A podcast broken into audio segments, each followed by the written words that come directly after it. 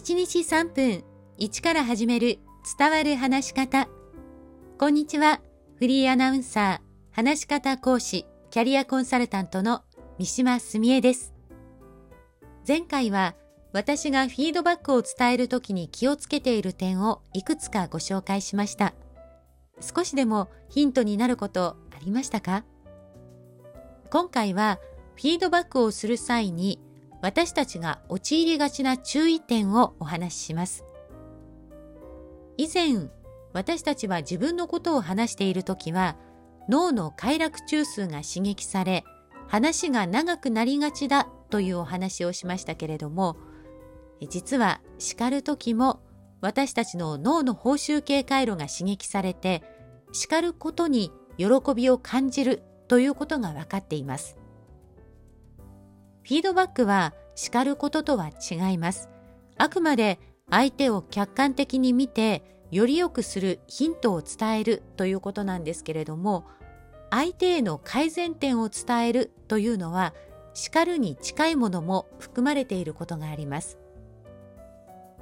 フィードバックのはずだったのが、叱っている意識が強くなってしまうと、脳の報酬系回路が刺激されて叱ることがやめられない状態になったり、自分では相手のために叱っていると思っていても、実は叱ることが自分のため、自分の喜びになっているという可能性もあります。実は私も20代半ばから30代前半まで後輩に対してあれこれと長く話しがちだったんです。しかも話しても話しても相手が理解しているようには思えなくて何度も叱るという悪循環。今思い返せば後輩に申し訳ないことをしたなぁと反省しています。しかも叱ることで学びや成長は期待しにくいというのも科学的に分かっているんです叱られて苦痛を感じている人の脳はその苦痛を回避することを優先して何とか防御しようとすることが分かっています。